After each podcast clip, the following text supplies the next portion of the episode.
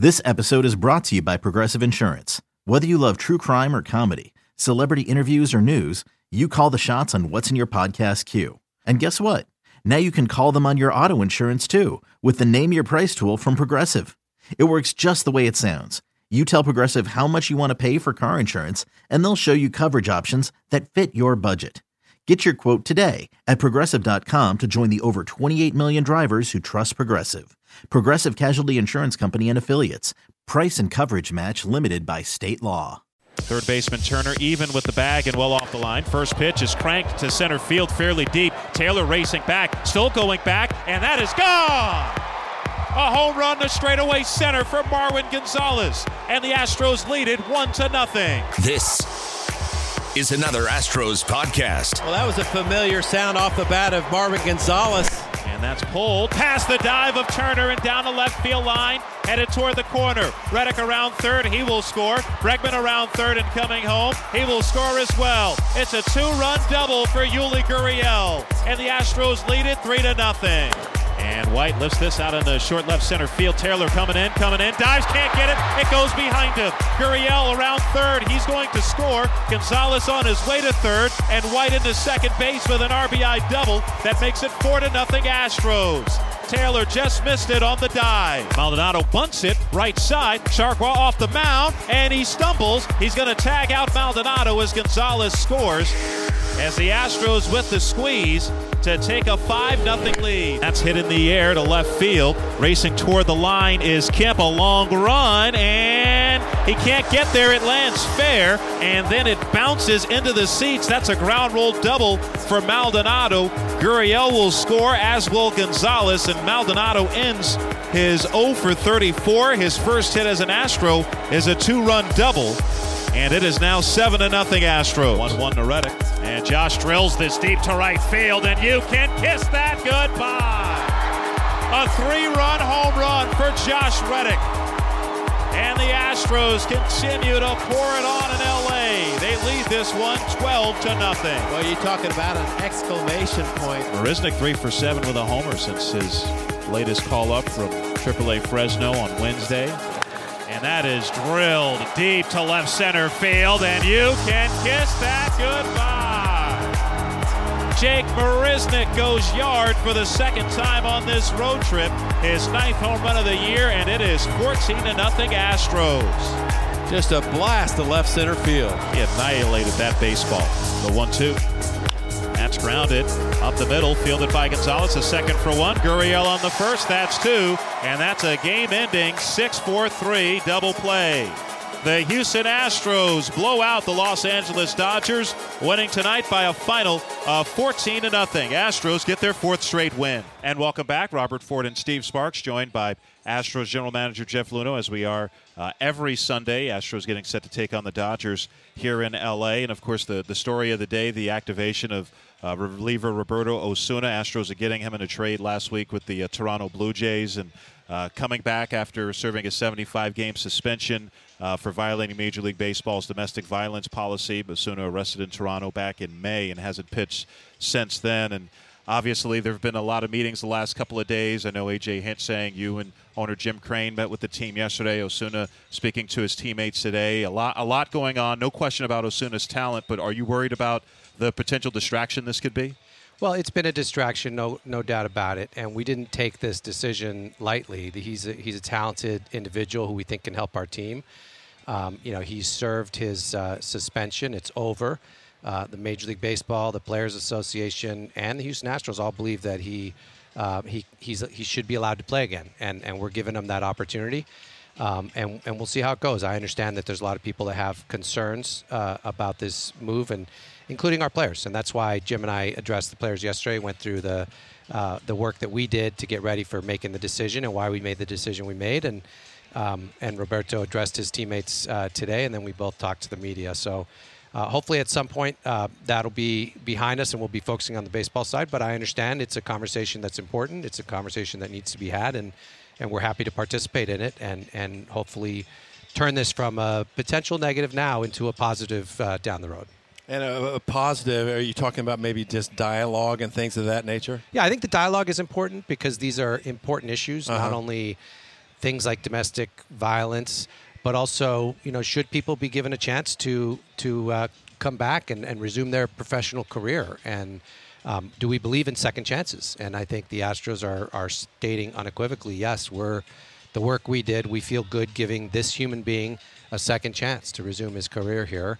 And we do think he can help us win some ball games, and, and hopefully our clubhouse accepts him. And ultimately, I know it's going to be hard for some of our fans, but ultimately, I hope they do too. You know, the Astros getting some bad news yesterday with Lance McCullers coming out of the ball game, uh, elbow discomfort, uh, placed on the disabled list today. That uh, paved the way for Osuna's activation. Uh, what's what do you know about McCullers at this point? You know, last night we all saw it in the fourth inning. He felt a little discomfort and went to try and warm up, and it, he still felt it. So uh, at that point, it's an easy decision for AJ to pull him out of the game. Uh, you know, I talked to him after the game, and regardless of how good he feels today or tomorrow, uh, we're going to skip his next start because this is a young man who's putting a lot of innings on his arm, and he was on trajectory to have the most innings ever in his career. So this break is probably a, uh, a needed break anyway. Um, our goal is to get him healthy and, and able to contribute in September and October, and uh, we'll find out more over the next couple days. But I was less concerned last night after talking to our trainers and mm. and talking to Lance. Uh, but we'll we'll find out. He's going back to Houston to get further evaluation. And Jeff, you hope for the best, but do you have to prepare for the worst? Who are the candidates for to maybe slide into the rotation in your mind? Well, as you can imagine, we had a lot of discussion about that last uh-huh. night uh, with our scouting staff and. Uh, there's a couple names. Uh, well, certainly we've got guys on this team that can step up and, and go into the rotation, sure. but they're so successful in their roles, it would kind of be a shame to do that, especially if it's only going to be for a couple starts. But uh, one thing is, we don't really need five starters until later in August, so we might not do anything for the time being. But candidates would include Brady Rodgers, who's back. He's been okay. pitching well. He's on the roster. Uh, Josh James is another candidate who's been terrific. His stuff is electric, yep. and we'd love to see him up here. Uh, Trent Thornton uh, is a candidate, and and I would say Framber Valdez. Those are sort of the main Armenteros guys right now. Armenteros is also in that mix. So, you know, we've got five guys that, that we would be comfortable giving a couple starts up here, and that's uh, that speaks to our, our starter depth, depth in yep. the minor leagues. Robert Ford and Steve Sparks once again joined by Jeff Luhnow before the Astros take on the Dodgers in Los Angeles.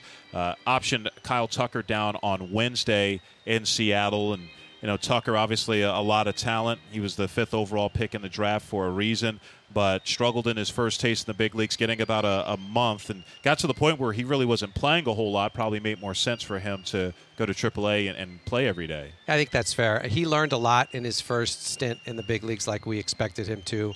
I saw some things that got me really excited, um, but he wasn't putting up the numbers that we anticipated based on what he's done prior in his career. And I think you know, he learned some things while he was here about how to prepare. He, you know, they went after his weaknesses on the very first pitch, the very first game, and you know they're shifting him, and he's just things he hadn't seen before. So uh, it'll be good for him to go back and get regular bats and sort of put into practice some of the things he learned here, and and we'll see about September. But on the flip side, Jake was Jake was raking, and Jake was ready to come back, and we're happy he's back. He's really contributed to a couple of wins for us, and that defense is is really elite, and Jake is. Uh, so well liked in the clubhouse and on this team, and, and really a, a big part of what we're doing. Your two guys up the middle, Carlos Correa, Jose Altuve. Sounds like Correa is pretty close to returning. Is that fair? And where are we at with uh, Altuve right now? Yeah, Correa hit a home run in yesterday's game. I think he's going to go back to Corpus, uh, play a few more games, and hopefully join us uh, at the beginning of the homestand. Okay. That would be ideal and we need him. I mean, he's been out for a while, and, and Marwin's done a great job stepping up, and everybody's moved to different positions, but we need Carlos Correa back in that lineup. Um, Altuve is is currently heading back to Houston to do it, uh, just to check in with our doctors to see where he is. Okay. Uh, we, we figured he's probably not going to play in San Francisco, so might as well send him to Houston and and get a, a better idea of when he'll be back. But um, I don't think it's going to be, uh, you know, in in days. I think maybe, uh, you know, hopefully sometime during the next homestand, but we'll have to wait and see.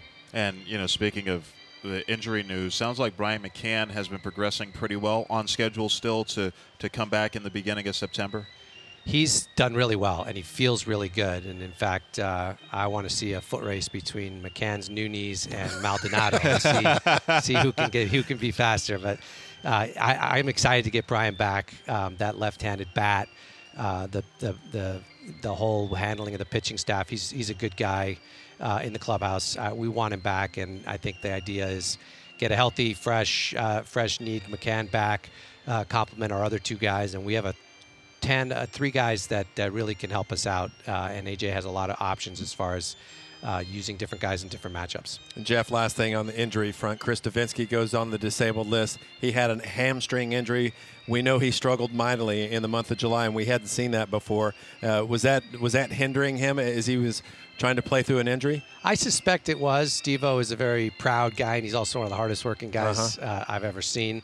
And he's built like a machine, and, and sometimes the machine just needs a little tune up. So um, I think it'll be good for him. He, he knows his stuff wasn't where it has been, and we need Devo to be Devo uh, September and October. And so this will give him a chance to just take a few days off and then work on a few things and then come back and help us. You know, one of Carlos Correa's teammates yesterday for Corpus Christi in Frisco uh, was Ronnie Dawson. And Dawson, second round pick of the Astros out of Ohio State University two years ago, three for four, hit a home run in that ball game yesterday as well. Really struggled beginning of the year last year in A ball, uh, but now at Double A, just got to Double A. Pretty pleased with the progress he's making. We are, and he's an athletic kid and, and really gets after. it. He'll be a good outfielder, and he can swing the bat. Uh, we were uh, he got off to a slow start, like you said last year, and uh, for a high pick, you know, he was sort of on the young side anyway as a college junior. Um, you know, he's got plenty of time, and I think he's really uh, hitting his stride right now that he's reached Double A. So we're we're optimistic he's going to continue his progress and and be you know our outfield depth is a little less than it was a couple years ago by trading Teoscar and some of the moves, and now that Kemp's up here, we're going to need him as outfield depth as soon as uh, as soon as we can. before I let you go, you know, coming back to Dodger Stadium for the first time since the World Series last year, besides obviously winning the World Series here uh, last November 1st, any particular moment, anything in particular really stands out to you about that experience and playing the, the games here last October and November? Well, it's hot today, like it was Yeah. in games one and two. But I had such a wonderful time here. The, these memories will last forever. And just walking through the corridors down there in the clubhouse and thinking about where last time I was here, what I was doing, it really is And what you smelled like? It, it, exactly. it, it really is incredible. So I'm happy to be back. And you know what? Um, I hope we get back here later this year. Two outs in the bottom of the ninth inning. I want to reach out to some of our fans, our listeners, Robert, and thank them for staying with us all year long. It's been awesome. No question. Understand there's a watch party at Minute Maid Park and the stadium's packed. The last hope for the Dodgers is Corey Seager. Pitch on the way. Round ball right side into the shift to his left. Altuve has it in short right, throws to first, and the Astros are 2017 World Series champions. For the first time ever, the Astros are baseball's best. Game seven on the road at Dodger Stadium, and the Astros prevail. World Series champions. Who would have ever believed?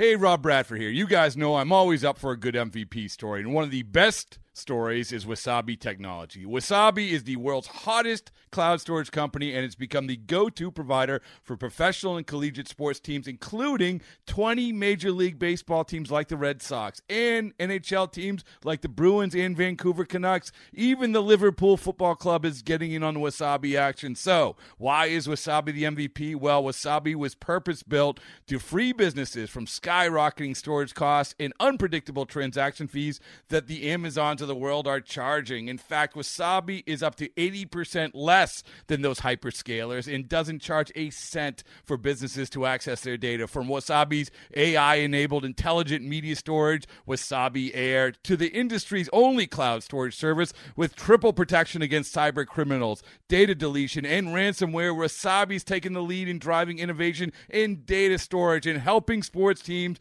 to unleash the power of their data. Wasabi, another Boston based championship team.